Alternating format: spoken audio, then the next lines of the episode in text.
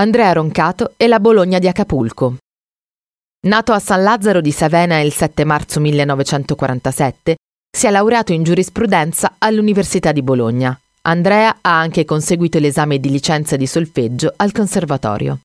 Ha dato vita con Gigi Sammarchi al duo Gigi e Andrea, che dopo alcune apparizioni televisive divenne una delle coppie più conosciute del cinema italiano. Dopo l'esperienza in coppia con San Marchi, Roncato prosegue la propria carriera recitando come solista in varie pellicole di successo. Acapulco prima spiaggia a sinistra, però, gli è rimasto nel cuore.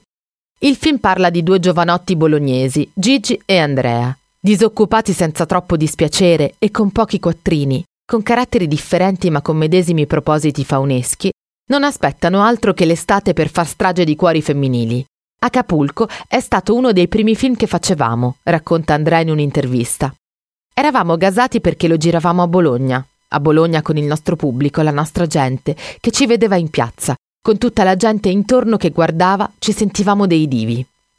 A Bologna, con il nostro pubblico, la nostra gente che ci vedeva in piazza, con tutta la gente intorno che ci guardava, ci sentivamo dei divi. Bologna era la nostra città.